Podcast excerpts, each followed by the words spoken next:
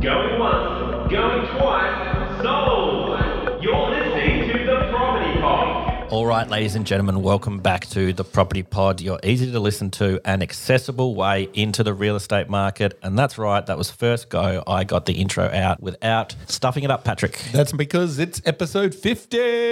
Oh, damn. Damn, we're Damn. Oh, we haven't had a, a loud John yell for a while. I think he's been, well, he hasn't been here, but now. um, yeah, welcome to episode 50. You know, I was listening back the other day to maybe episode five, six, or seven. One of them I was just kind of going through. And we were excited that maybe we'd get to episode 13. We'd, Yeah. we'd read a bit Oh, of- that was the, the dead zone. Yeah. that was the dead zone. We'd read information that had said if you get past episode 13, you become a real podcast. So 50 episodes. Did- I'm actually, that's pretty cool. can you believe we've been doing, we've done this 50 times? Oh, I can't believe it. Now all we need is 50 listeners. Yeah, yeah. Oh, the, the, look, uh, I guess once we get to 100, we'll slowly increase to 50. Maybe it's like a half and half every time. We're just got to keep punching It's it. one of those things where you know, like um, on Netflix and stuff, you go to watch a show, but you look, you check how many seasons there are of the show. You're like, ah, that was a one and done kind Yeah. of. It got cancelled early. Yeah. Uh, so you and me are the opposite. Normally, if it's cancelled early, I know I'm going to love that show because I always get disappointed. I'm like, far out. That was really good. Why aren't they making that anymore? You're, you're the guy like Yeah. f- likes the cult following sort of one. Yeah, yeah. Ah, wait, I think we're on the same page. oh, no, I thought you were saying that you wouldn't watch it if it was only no, I one wouldn't season. watch it if it's because I'm never going to find out the conclusion. Ah, so I'm always the opposite on that. You're happy But- not to know the conclusion. Yeah, well, I just I don't like it, but I just know Uh. that if it gets cut for whatever reason, all the shows that Abby and I decide we want to watch are the ones that always get cut. Yeah, okay. My, my, my biggest disappointment was Firefly, the one that Joss Whedon did. Yeah. You guys ever watched that? I've I've Yeah. seen the movie and stuff, but Yeah. yeah. I've heard about all how they played them out of order and they it didn't actually make yeah, any it was, sense it was, when it they was, aired it was, it. It was- they yeah, it was an uphill battle for him and his team from the start. Yeah. um, which was disappointing. But of course, it garnered that cult following. And then they did get enough support to create the movie, which tried to complete the story Yeah. succinctly. But yeah, that was my biggest disappointment. I think. I know you liked Jericho. Love Jericho. Yeah. Oh, I remember that. Which I think they did like a spin off thing or a No, comic when book or something, was it? Or- I don't know, did they? I don't you know. tell me this now? yeah. well, the only reason we've digressed from here is I was trying to make the point that people will join the podcast now that we've got this far in. Like they're like, oh, Yeah, yeah. they're the They're real still deal. going. They're Yeah. still going. They didn't just do like four. Remember we tried to do a um a office one for a few weeks just so we could play with the equipment. Yeah, it's just because we wanted to play with the toys. Yeah, but I would have quit that one because I'm like, oh, they did four and quit. But we're 50 in, boys. Well, if you look at any um, any people you think have got overnight success on YouTube and all that kind of stuff, you look back and they were doing it ten years ago, and they've just been plugging away and plugging away and plugging away and plugging away. No, and they became famous overnight, John. Just like Justin Just Bieber. last week, they just started doing it the day they're famous, and that annoys us general people. Well, to actually spin this back onto real estate, Yep. Imagine day one of you being a real estate agent. You don't have the contacts, you don't have the community of people behind you, and you know you have Yeah. buyers. yeah, you, Yep. you never. So your net, your network. That's mm. where I'm looking for. Yeah, yep. So day one of podcast, no network. Mm-hmm. Episode 50 of podcast, medium sized network. Yep. It's exactly the same with you guys selling houses. You start with nothing, start from the bottom. Now you're Slowly here. build a I'm base. just going to be one of those that got really lucky when I started. I, I hadn't even actually started my first day of real estate and I had my first sale already recorded. Really? How did you I do was that? finishing up my old job, and by fluke, I um, just was talking to a, a guy in the hotel that I worked at. Never really spoke to him, and we were having farewell drinks. Like the hotel's like, go downstairs, you can have a free beer and ask Patrick. And this hotel's stingy, so they never really gave you much. So free beer, I was like, yeah, okay, Yeah. And us reception staff, we didn't socialise with the bar staff. So, but in this case, we went down chatting away, and the guy's like, oh yeah, I've got a block of land I was thinking about selling. I was like, ah, okay. And then You can't tell me you got the listing and got the sold listing it. at the bar, and then I finished two days later. And before I even finished, Dad had sold it for the guy for me. so I told the guy, Dad about it. Dad's like, "Oh, I got to buy it for that." Walked down, showed him the block of land, walked back with the contract, and I went back to the bar and said, "Well, it's my last day. Here you go." I was. No way. Amazing. So I had a sale before I even officially started. And that's how you started real estate. business. Yeah. How about that? And then I wonder why everyone thinks it's so hard. You just you just talk to me. Just, just have it. Just chat to people. That's it. That's Yeah. like um, debuting at the Boxing Day test in an Ashes match and getting getting, a, a double century. Yeah. It's not even Yeah. 100. It's kind of like, and yes, we don't know if this guy's going to be, and you're batting at 11. yeah, they're just like, oh, he's in as a specialist bowler and he still gets 200.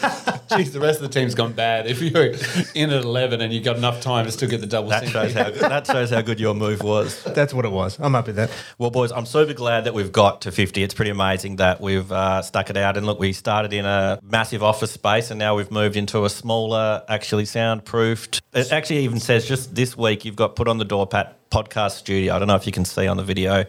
oh, you will be able to see. It'll be in reverse. It'll say Tasker Studio. And that's what we want. yeah, yeah. Which is funny because I didn't actually ask for that to be put there. Yeah. Anthony, Really? the guy that did all our stickers, just put it there. Oh, he's just like, nah, this needs to happen. Yeah. It's cool. I like pro- I like proactive uh, tradespeople. You know, Yeah. Anthony was looking at the door on the opposite side and it said meeting room, and I'd only asked for the frost on the bottom half to stop Aaron from keep walking into the glass wall, which happened on a couple of Sure occasions. did. It sure did. And I came in the day and he had podcast studio on the door. He's like, "Oh, you had meeting room written on the other one, so I decided to put that on this one." I was like, well, "Okay, well, cool." it, it does it does make sense. that, Like, it's not a clever name. Well, not just a clever name. Yeah. No, well, and it's a talking point as well. It's kind of like, oh, what's a podcast studio? And then you can be like, well, let me show you. yeah. Would you like to take a seat? Yeah, Have, you, have you got 28 hours of your time sitting down? We'll go from episode one through to 50. well, boys, what we might do is jump uh, right into the meat of this episode. Um, it's good to be at episode 50, and we still are just talking absolute smack, and then sometimes real estate comes up. I agree. And I think provided if we've got the ratio of at least 90% smack, 10% real estate, does give credibility that we do have a podcast that makes sense. Yeah. and, and being new financial year, we can write off all the gear as a, um, as a deduction. That's true. Pat's like, I don't know if that works. Though. I think once you, Yeah, once you- you, you- you- once you you say it got out that loud, right, it, it doesn't work like that. You've got it around the wrong way, buddy. Yeah. Don't look into us, Mr. Taxman. Um, so, John, you came in earlier. You were saying there's been some changes to the rental emergency legislation and stuff like that. That's yeah, kind well, of that where we, um, I think when it first came out, we're, uh, I'm sure everyone's realising that they had they've had the emergency legislation that was put into place rather quickly after the um, COVID nineteen outbreak happened. Yep. So they they had two review points. So the end of it was um, the first of um, the end of June. So that was going to be the end of the review period one, and then a potential extension through to September. So they've um, announced that it will be extended to September with just a couple of minor changes. Yep. And mainly that was resol- um, revolved around about um, in ensuring that you know properties can be vacated um, because previously they just said you just cannot just can't kick a tenant out for any reason whatsoever. Yep. So even if it was unless of course both parties agreed. So um, in the event that like hey I'm, you know I want, I'm happy to leave and then no trouble. If like say I've got to I've got to get to Sydney to isolate with my family. Yep. I'm leaving the property. Are you happy for that? We're happy for that. That Yep. that plays Perfecto. out. That's tick. Exactly right. So the only thing though is that even in the instance where you had normal leases coming to an end, um, they were just or a notice to vacate was issued for just any normal reason, like the end lease, that was just cut off. Um, all tenancies had the right to stay in that home until the this first review. So, so just for my clarification, so say I was renting a place and the lease ran out April seventh. Yep. That's in this period of time that COVID 19's hit. Yep. So and we would have issued a notice to vacate probably 45 days earlier. yep, Yep. However, we now they get to st- they were allowed to stay to the end of June. yeah minimum end of June. Yeah, so a good example would be say you rented out your family home and you wanted to move back into it at the end of the lease. You weren't actually able to move into your own house. Even though the legal lease had come to an end, this overrid the lease. Yeah, for sure. So there were hmm. families out there that had the idea that, oh, great, you know, in a month and a half's time, we're going to be able to move back into our place. Yep. To discover they weren't allowed to. Yeah. Or, or say you buy Unless- buy a new house and there's already a lease in place. You had and to- you- That's it. And you're going to move into that place, etc. Had to wait until until at least now. Yeah, so that's where they've um, clarified a couple of specific ways in which then these issues can be noticed. So I'll just read it for dot, dot, dot point for dot point. So it said um, from 1st of July 2020, the following exemptions are. So it says a notice to vacate issued by an owner to a tenant is of no effect until 30th of September 2020 unless the tenant agrees to vacate.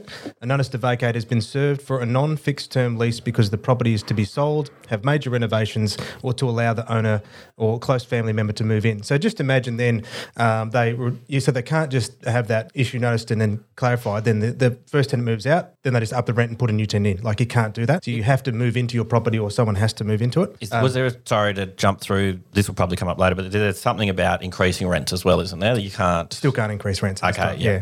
So it says a notice to vacate has been served due to the tenant using the property for an unlawful purpose. Um, a court terminates the lease. The lease has been terminated to severe hardship by the residential tenancy commissioner. So a, a couple of those elements were still already in play, but most importantly now is that if you were intending to move into your property now, you can. Okay. Um, so that's um, and that's I suppose been a real bind for a lot of property owners who had been meaning to sell their property or people who had been selling it and then it just like just dropped a bomb into you know this is no longer happening for you. I'm sorry.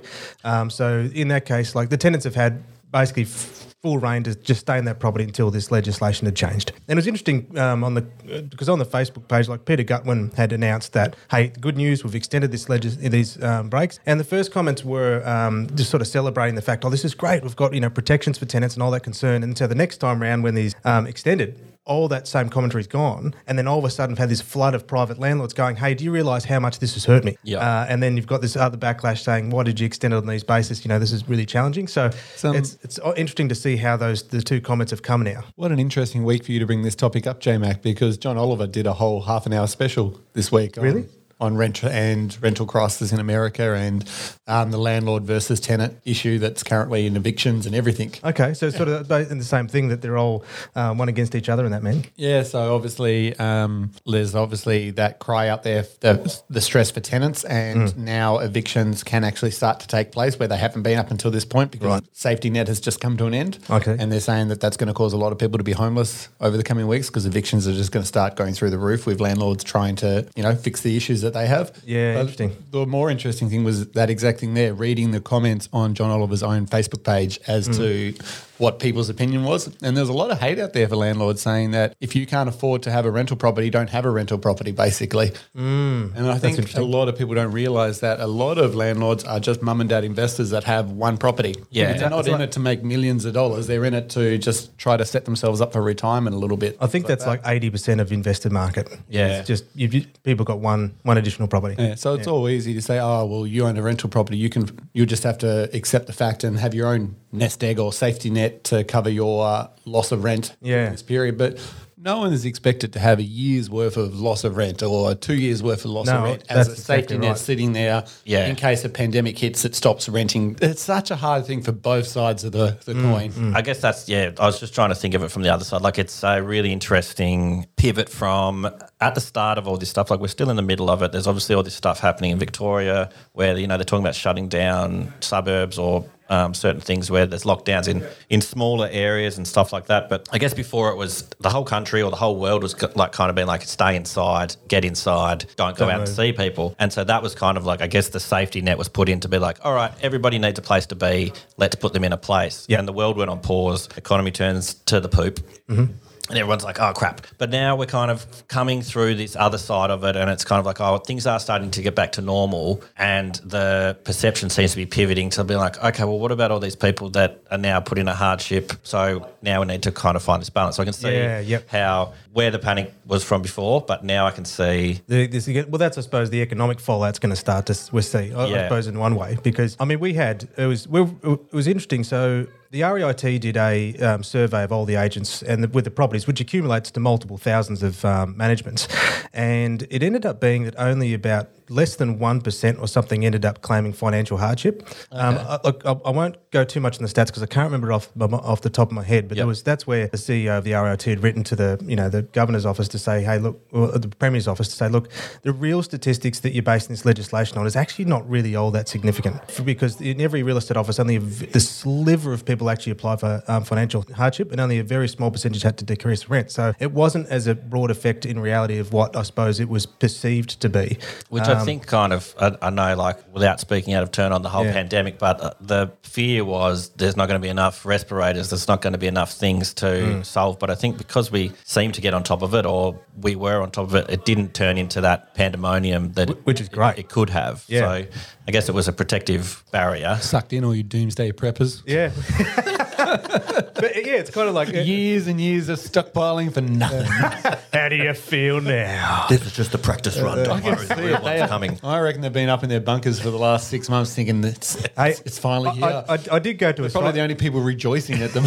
well, I, I- I went to a psychic many years ago, and she said one of the course things. you was- Yeah, yeah. and all I remember was uh, she said, "Buy land with fresh with with- buy land with water." So I'm thinking in my mind, maybe like it's always in the back of my mind. I'll still go get that you know block of land with fresh water source.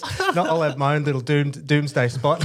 It's funny that you guys are mentioning this. Did you send it through to everybody in our in the podcast? The bunker. The bunker. I Did you think see did. the Did you bunker see that the bunker? Pat sent through? Oh, in America, I think it was Austin, Texas, or somewhere like that. There's an old abandoned. Or was it in Russia? no, no, Where was? Arizona, Texas. Arizona. Nuclear missile silo. That's for Oh, sale. really? Like the whole silo Holy has moly. been abandoned and it's currently for sale in the That's- middle of the well, desert. It looks like the video game Fallout. well, that um, so that God, th- how we th- there was- in this show is ridiculous. Well, I saw, I saw a, a listing once, and it was where it was in, a, a, a- a s- a submarine base. So it was like this um, big. You imagine just this giant rock sticking out of the water, and then within it, you Bond- actually, like a- yeah, like a Bond like a villain Bond cave. villain case. You actually drive in there. It's like they had the whole surface where a submarine would actually go into it. Well, this silo looks like um, like the Goldeneye level where you have to run up and around. Yeah, yeah. Where the rocket's taking off. So Yeah. yeah, We'll have to put that in the show notes. We haven't done show notes for a while, so maybe today's the day as we share that on. I have done show Well, notes. I'll have you know. no, we don't talk about the links though. We Oh, still like, oh, we'll put that in the links this week. Okay, so I've got a story. Then um, we I sold this block up at Br- Brushy Park once. Is it Bushy Park? Brushy Park? Um, Park. Bushy Park. And the guy who's um, it's brushy. Um, so the, my, the our owner was um, he. Uh, the, the block of land was right next to uh, a huge plot of land that was bestowed, and he was a ranger for it. And apparently, the story was there was a Canadian businessman who'd searched the world for the place to build a potential fallout shelter, and he was a multi-billionaire, so he, he could do it anywhere he wanted to do it. He um, and what he did was he bought this huge allotment of uh, land in Tasmania, reconverted it, and then you know donated most of it, and then he had his little plot there, which would be needed if ever he needed a, a place to escape to. But you think about it, he did the research. He was like, okay, we're a first world country. It's quite wealthy. You know, there's no major in Tasmania. There's no crazy tor- tornadoes or you know earthquakes. It's like it's a very stable in terms of natural disaster elements. Um, it's got some of the cleanest air, uh, water and air in the in the planet. Um, and so then he so he researched the world and then chose Tasmania and his potential fallout shelter. And the guy died before he had to um, ever had to enact that plan. but just keep that in your mind that you know there's someone thinking about it that he chose Tasmania well before any of this stuff came This out. sounds like a tourism ad for. Tasmania. End of world. Come to Tasmania. Hey, it's not such a bad idea. Tassie, New Zealand. Can I ask Yeah. how we got from rental issues to stretch, stretch. But It is a 50 episodes in and we're still going. Just mm. let it be known. So I know um, one thing I suppose to Brett, we the we did have an instance where unfortunately one of our um, one of the tenants just decided to just stop paying rent because they said you know stuff you I'm not paying. And unfortunately that meant that there was nothing that our current owner was had uh, was able to do. And like you said Pat is that sometimes people might have two or three months in the tank to be able to look if something happens. But when you extend it over six months well then that put our owner under significant stress. Um, so and there are there are very minute cases because like the ROT saw everyone was able to negotiate through it but there was always those there's there's outliers that cause most of the story that in re- in reality isn't actually a reflection of most people Yeah. And I think we um, got pretty lucky in Tassie. I think I read a stat that it was only one in five people unfortunately lost their job. Like, Yeah, As bad as that still is, Absolutely. like, it could have been a lot worse. So we did fare it pretty well. Yeah. Mm, mm. Well, and that's the the good thing then is that, like you said, as that like all, all the they we prepared for the worst, and lucky enough the worst didn't happen. Yeah. Um. So, um, but obviously there will be some catch up now. Fortress Tassie. the safest place to be in the world. So it's gonna. But then, well, I suppose. oh, I can't wait for Tourism Taz. We should pitch to them next week. Well, I mean, we used to win our. Um, we used to come with some pretty crazy stuff that won our school award with all our marketing ideas. So especially think of the science week and stuff. Are you so, going to hey, bring up Business Week? Nah, nah. But remember that one we did was remember Wor- Worm we? Yeah. we, we won the, our school a four thousand dollar grant. Aaron, Anyway. pull us back before he goes down this wormhole. All right, ad break, ad break, ad break. Let's go. We'll move to the next comment. so, one interesting thing is going to be to observe though is now, um, so properties can, um, people will probably returning to uh, business as usual, or lives are moving on, and it will be interesting to see what sort of stock levels change now that you know tenancies can come to a natural end, whereas once they couldn't. So, Just before we move on, the the rental increase, the money, so you Oh, can't see. increase the cost of rent. Is that something? Yeah, so I think um, if you were re-signing a I might be wrong here, Mm. and Abby will probably tell me off if she was to ever listen to an episode. But um, I think you could potentially re-sign a tenant up on a 12-month lease and say the rent is going up to X, but it doesn't start Kick until after the emergency, emergency. legislation. Yeah, that'd make sense. So you could say, look, we're happy to re-sign you on a new 12-month lease. However, to be at market value on your property, the rent will have to be X. Yep. But you'll continue to pay your normal rent until the end of this emergency relief. Yeah, I think that that'd make sense. And also, too, even at that point, that's still a negotiation. So it's not like one so- someone strong handing anyone. Yeah. Um, but at least then, yeah, but nothing can change until that legislation ends. Yeah. Yeah. Cool. Well, we will jump off to that ad and then we'll swing back for just a kind of little session. We've uh, had a lot of fun on episode 50, so let's uh, continue rolling. Sounds good. 414 Real Estate has been operating within the northern suburbs of Hobart since 2006. With their innovative approach to marketing and managing your property, they have all your property needs covered. Find out more by visiting them today at 414.com.au. Family run business, First National Real Estate McGregor understands that the property market can be stressful. However, with a strong team in both sales and rentals, we are here to guide you through the property maze. Find out more today at McGregorFN.com. All right, so we're swinging back in from that little break there. I was just saying before we um, jumped on today, me and Johnny Mac went down and shot a property yesterday, and we kind of, you know, had a little car ride to get to the place. And we were ch- talking about his stock and, and what's going on. And you were telling me about some kind of properties that have just fallen and just a little sliver of a gap that's kind of uh, been affected by by the pandemic, and they're not really moving, but you, you're trying to work out. What Best to course of action. Yeah, Yeah. exactly. Well, I mean, I so when I started selling in 2012, that, that was the slowest days of market. That like that was sort of the bottom of the market after the last um, last boom. So Oh, didn't you sell lot- your like- property on the first day, like Pat? No, unfortunately, I'd not. love, I love your timing though. You're like successful property manager, ruled the body corporate world, Yeah. and like really just honed your skills. Yeah. And thought, you know what, the market's as shit as it can possibly be. Let's go in Let's now." go sell houses. Yeah, so that's where you'd probably remember Pat. If I could get two or three people to open, I was like, yes, successful morning. um, so it's the, the so even in negotiation, like it was always one on one, and then you know it was always at that point you were listing properties, and then you know people were making offers underneath. So the, that that one on one negotiation was quite difficult. Um, and but over the last few years, especially new buyers coming into the market, they'd have no perception, the idea that you know once buyers had control because they've just had you know competing against ten. I reckon 30 your tough early times is what's made you the agent today, John. I hope so. You sort of you, you grit your teeth on hard. yeah. Because So I reckon though, like I had 2007 and it was quite easy to begin with, but then Yeah. I went through 12 and it was hard as buggery. Like Yeah, I I remember, can unfortunately, people sitting at the dining table crying because they had to sign a contract, Yeah. but it was just horrible. Oh, yuck. Yeah. So, Yeah, yeah. but now I've done through all that hard stuff. Like it makes negotiation so much easier. Yeah, yeah. Um, because you know people's emotions and you know how to help them achieve what they need to achieve. But I think it, that's a really that's a really good point because I mean, how do you have a conversation with an owner when you have to um, say that you know taking sixty thousand dollars less than they bought bought it for is the right decision for them? Yeah. like that's not a, a good conversation to have by any stretch of the imagination. And that there are the conversations we had to have. And we were really worried that obviously all this drama in the world at the moment, we might be back to those sort of things. But Yeah. so far, it hasn't been too bad. But to get us back on track, you said you've had a couple of properties that just are falling into a. Yeah, so they're, um, it, it's been interesting. I've called it, and I think we might have commented where it's a bit of a two-tier market where some things are just flying out the door, but then others are just sitting. Yep. Um, and I mentioned as a joke once before where this guy um, was it uh, the, like the dad met that um, Texas fella's like, you know, in, you know, Chris, in my experience, I do remember this yeah, guy. there's not a problem in real estate the price cannot cure. um, yeah, it's, it's a difficult line to walk, especially when the owner's committed to certain decisions. Um, so we've got one um, at the moment where it's a little one bedroom apartment in the city um, that's the cheapest listing out, out there at the moment. Yep. But unfortunately, in its position, like it just doesn't get any sunlight. It's when people are walking into it, they're um, they're like, nuts too small. So the the real sort of the idea of the buy would be, you know, you want a city apartment, um, but you know you don't want to spend too much, and you want to live in it for a couple of years and potentially rent it out for a while. Um, that would would seem to be it because you know at the moment because of rentals though, like that's normally student accommodation, so that's been wiped out. Investors are nervous on that because there isn't much, so that's been wiped out. Um, and then well, then you, we- we've got that one little small slither of a potential buyer that's difficult. So You said it's small and it doesn't see much sunlight. Yep. Have you looked into vampires? Well, potentially. So we might even reach out to Transylvania sometime Yeah. soon and um, write a letter because we, are connected with international realtors, so that could work. I hadn't thought of that, Aaron. Yeah, just- but so this that out there. So that's. Uh, I mean, I'm not sure the own- if my owner would be convinced by that strategy, but you know, I'll certainly put it out there for him. it's not going to give him confidence.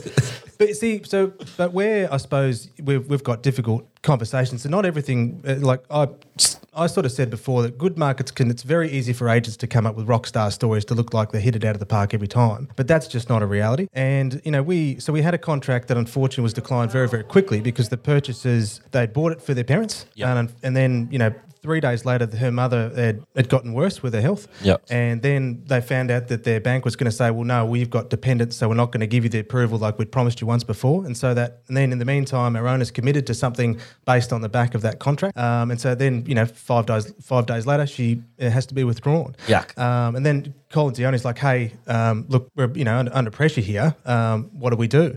So then we've got to, then like we're stuck. So we've exhausted all our leads, all the resources, we've marketed and then it's like then you're back to square one, going, okay, what moves need to be made? Yeah. And it's kind of like that question: What do you do when your house doesn't sell? And it like I'm I'm just trying to think, okay, what what would I do if we're in my situation? You know, what do we do? Okay, do we have to consider? Do we you know do we paint it? Do we start to style it? Do we remarket? Do we go for another? Do we do a price adjustment? All, all those things. So. To hire one of those rock star agents to hit out of the park every time. That's ex- oh, yeah, exactly. I'm, I'm the wrong person if that's the case. so another one we have too is in um, in uh, uh, in Derwent Park where it's there's a tenancy extended through till March. Um, it's uh, you know offers at 380. Um, it's right in that perfect market for first home buyers. Um, that's three, the next door just went to a young couple, but because of the timing of the tenancy, like the initial wave of interest that we had from uh, that we probably could have sold it five times over, but because um, the lease was in place for just a little too long, all People those they just for it. wiped out that whole market. And Yep. then guess what? Well, the investors at the moment aren't interested, and also too the um, the owners. The, this tenant's been there for a long time. She's great, and then so the owners had looked after her to not increase the rent much, and and, and now that's a dep- detriment to them. that's it. So they need the higher rent for the investors to consider it. and they never and they never actually intended to sell. It's not like they're, they're desperate or anything like that, but it was just the odd timing which meant this particular property falls in this little gap Yeah. where it's you know it's just un- unwanted in the in in the meantime. So then um, I remember once at a training session, this guy said it really well. He said, "Look, there's a price, there's a time, there's a time, there's a price." I've heard you say that before. And by all accounts, these properties, it, like dollar for dollar comparative sale, makes sense. Yep. You know, but it's in terms of the influence that we've had over the virus, though. It's like unfortunately, um, if we were to get an overnight sale, we'd have to probably drastically cut these prices, which wouldn't really, uh, which is not in the owner's best interest at this point. Yep. So um, it's a hard, hard uh, conversation to have. Okay, well, what do you, like I said, what do you do when your house doesn't sell? Um, and in in normal times, I think a quick little formula I'll say to the owners: if you've done everything right, marketing right, presentation right, we've, we've talked about all this before. Um, but when it comes to price, there's often three scenarios, and I'll say you've got no offers and no inspections, which oh, you've got uh, um, inspections and no offers, and then if you've got inspections and offers, which means you've hit it right. So Yeah. if you've got no inspections, no um, no offers, which obviously no one's biting, often it can be you, you consider maybe you might be ten percent above the market. So you just um, you could be there's a if you think of like a target, Yep. um, and in the market's like bullseye, and then on the market's like right at range. So Yep. you've got to bring it into the market where the people are interested in the property. Yeah, that makes sense. Um, so then you know to bring it, you've got to jump. You know. Two, you know, got two runs back into the bullseye, um, but then if you've got inspections but no one's biting, um, then maybe perhaps the expectations maybe five percent. Okay, so you've got to bring it back into the bullseye.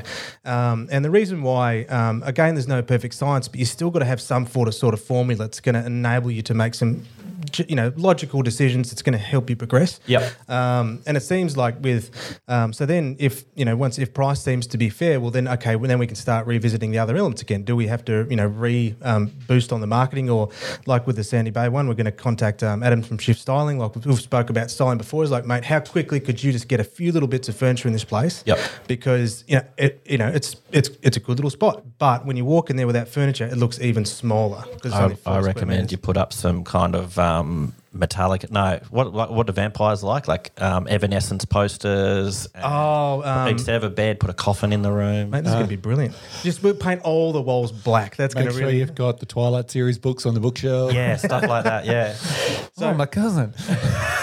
But then, and I, I think, and I think Sue. sorry, I shouldn't be making fun of that. Oh, it doesn't. matter. I think I'm not missing because I'm, I'm I'm stuck in that point mode, and like I've got to shift gears back into joking. Um, so the other thing too is that um, we've got obviously uh, committed owners.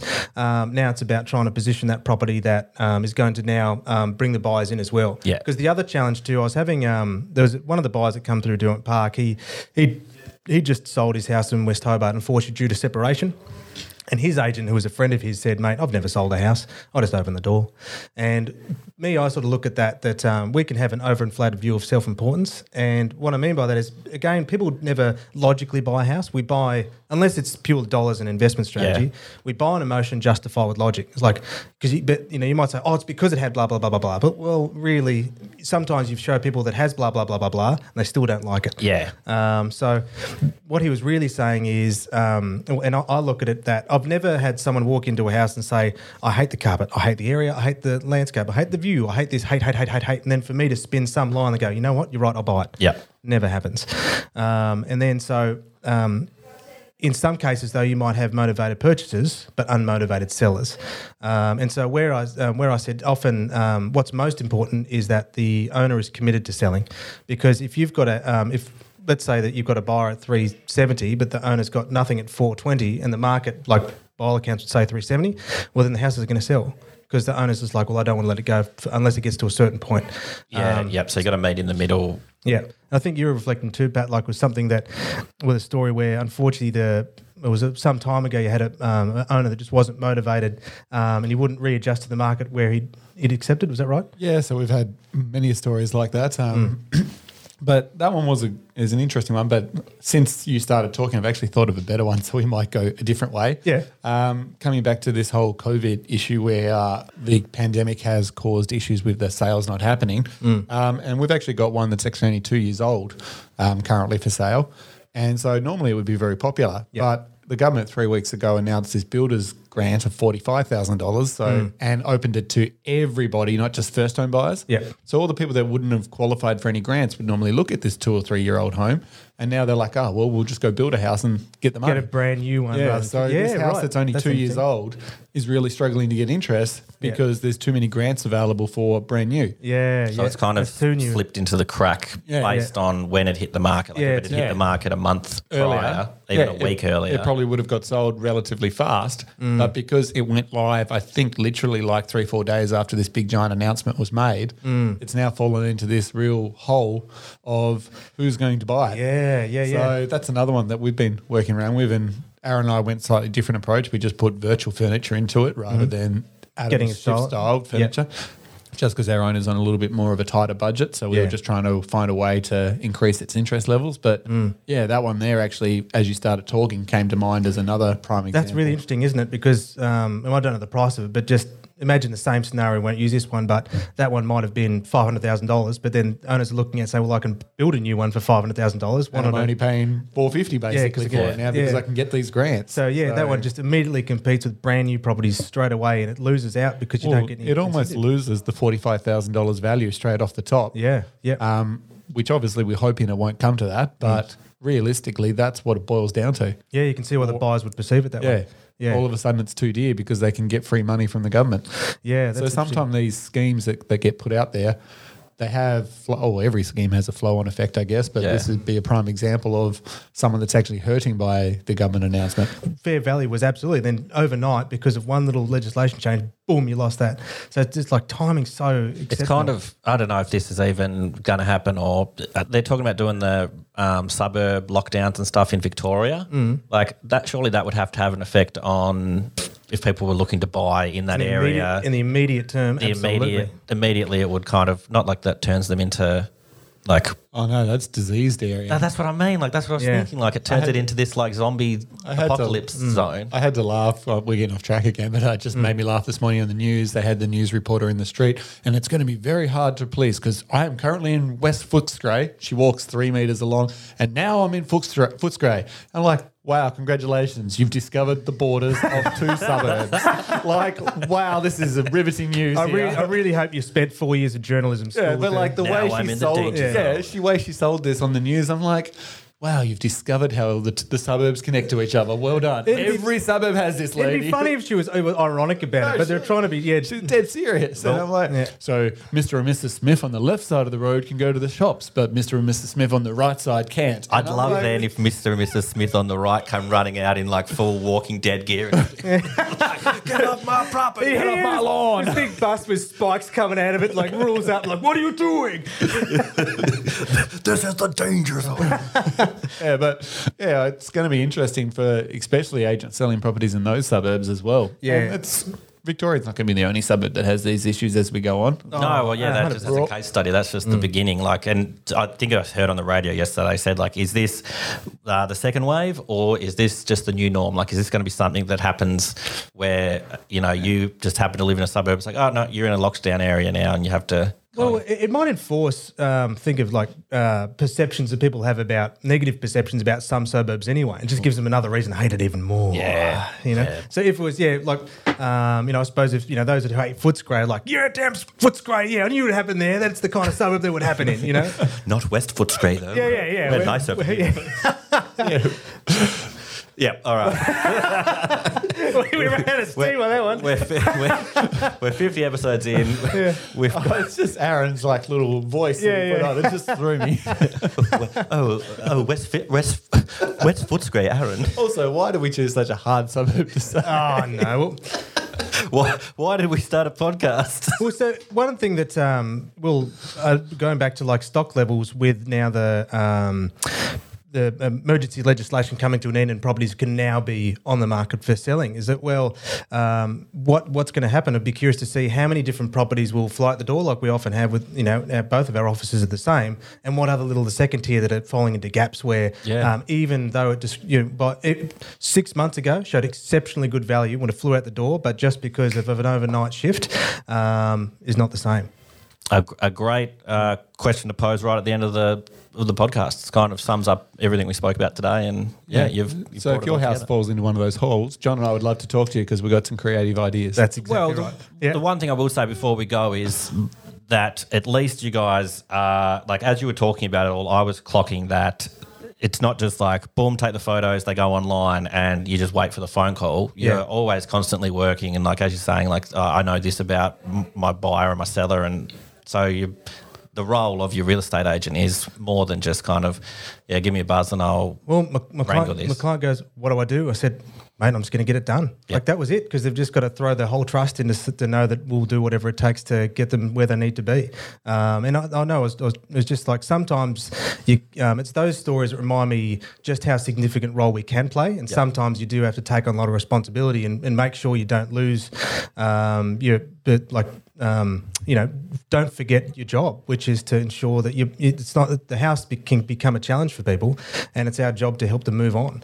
Um, and you can't get lazy. And I think that um, a, a in easy markets, it's, it's very easy, and I can understand why that you know the role of an agent would um, doesn't seem as necessary. But I think it's in stories like this when you go, hang on a minute, um, there's reasons why you engage a professional uh, because it might it be you know just you might not have any other choice, or it might be too difficult, or you know it, can, it it's um, you do need to uh, create strategies to move you on. It's it's odd, like you know everyone would choose an agent for a different reason, but um, sometimes it's great, sometimes it isn't. it's times like this though that show which agents actually can get the work done. Yeah, I agree. I agree. Anyone can sell a house when things are going well, but when it gets a little Yeah. bit tough, that's Yeah. when you see the real agents. and that's why I'm, at I'm. I'm always happy to talk about. no, I- I've got great stories, but we've also got you know unsuccessful ones too. And I think uh, for me, I, when it comes to people, is it a red flag for me is when no one's prepared to admit that things haven't always been rosy. And I think it's very easy if you're in a sales role to perceive as if I'm a superstar, everything goes well, and it just doesn't. Oh yeah, I heard about this agent once. He like he hadn't even started in the game, and he just went down, walked down to the bar, and this guy gave him a block of land and said, "Just go sell it, Yeah, mate." and And then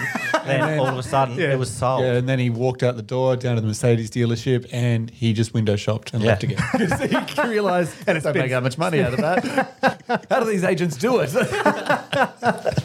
All right, boys. Episode fifty in the can. As always, forty nine times this has been fun. Yep. Episode fifty. No, wait, there was that time that it wasn't fun. Oh yeah, mojo. but we redeemed ourselves, and you nan- mentioned that too. We did, yeah. She loves copping a mention. She, when I went around, she she plays cards on a Monday with her um, all her friends, and she even said, "Hello Google, play the Property Pod," and they heard her on it, and they all were like, "Oh, how do you hear these podcast things? They're Oh, pretty heck, that- fancy." Love it. So, Nan, shout out! I'll teach you how to teach your friends, and we'll have even more listeners by episode 100. And if you're listening, Nan, hey Google, hey Google, hey Google, hey Google, because that really annoys me when the TV does that You're and then my house does stuff. And the GoPro's uh, telling us it's time to finish. Cool. All right, gentlemen. I'll See you play. guys. ハハハハ!